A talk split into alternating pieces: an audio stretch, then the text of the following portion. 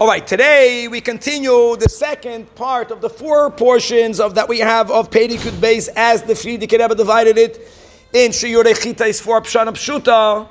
So we are learning about the Beinani. A Beinani is a Yid that he or she has this inner struggle, and how do they always succeed in thinking, saying, doing the right thing if something in them is schlepping them to do the opposite? And the answer is that the Beinani needs motivation, like we spoke out in the last segment, more than a tzaddik. A tzaddik doesn't need motivation.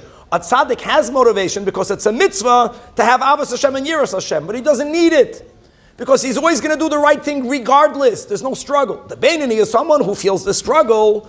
How do they succeed? Through having motivation, through having Moyach Shalat Ala So in the last segment, in the beginning of Perek Yud Beis, Moyach Shalat Ala means that there are moments in the day when the godly soul is so alive that it puts the animal to sleep. At that moment, you don't feel an inner struggle. So first of all, you have moments where there's no inner tension. But that's not the whole day for the Beinani. Then the person stops davening, or they stop learning, or they stop going on Mivtzoim, or whatever it is that, that he or she is doing, which then they are mamish on fire. What happens when you're no longer on fire? When you leave the Beis HaMedrash, when you leave the Beis HaKnesses. Now the animal soul is very much in one's consciousness. So here in the second portion of Perek Yud Beis, the Alter Rebbe introduces a whole new meaning in the words Mayach Shalit al Halev. Mayach Shalit al Halev from the word Shalit. There's a Melech and a Moishel. There's a king and there's a dictator. A dictator means that even though the citizens do not want to be under the dominion of the dictator, but he's the dictator. So we have a power that the Mayach should dictate. That means that even when I do feel my animal soul, and I have an inner desire to do something contrary to the will of God, I have the power, to tell myself, I want to do the wrong thing, but I will not do it. Even though I feel a desire to do it. We always have the power to choose the right thing.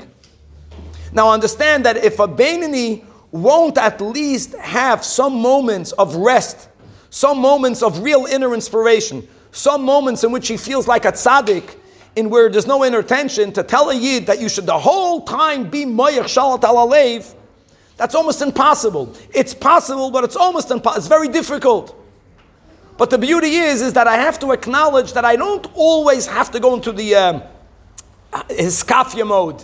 I don't always have to go into the mode where I have to have an inner struggle. Even a Beinani, if we, not if we, we have to figure out what part of my day what parts of my Yiddishkeit talks to me in such a revealed way that then my, my, my animal soul goes to sleep. Practice that more. So at least there are certain moments when you won't feel an inner struggle. So then serving God is easy, like Kilo by the Tzaddik, especially like by the Tzaddik Gomer. And then you have to also understand that there will be many times in where the animal soul will become reawakened and there indeed you will have to apply the down to earth mayach shalat alalevis. I take acknowledge that I'm not a tzaddik and I have many parts within me that wants to do the opposite of what God wants. But you know what? So what? So what? I tell that part of me, be quiet. I will not listen to you. Mayach shalat alalev, do the right thing. And the Alter Rebbe adds today in the Chitas a gavaldike detail to that. It isn't stam that I'm, I'm, I'm a dictator and I'm telling my animal, be quiet. I'm telling my animal, be quiet by learning and davening. There is a koyach in learning and davening. Even when I don't feel like a tzaddik, even when I very much feel my animal soul, even at that moment, Torah's light, Yiddishkeit, just like light dispels darkness, we're not just saying in a vacuum, don't do. We're telling my animal soul, don't do a sin, but do a mitzvah. And every time I do a mitzvah, even when I am on a very lowly spiritual level, the mitzvah in itself is so powerful that in itself weakens at least. It sh- takes away the coarseness and the darkness of the animal soul. And even when I have to be moishel v'shoilet, it's relatively easier than stam and the velterein. Why? Because we're filling up our days with Torah and mitzvahs, a lot more to be continued.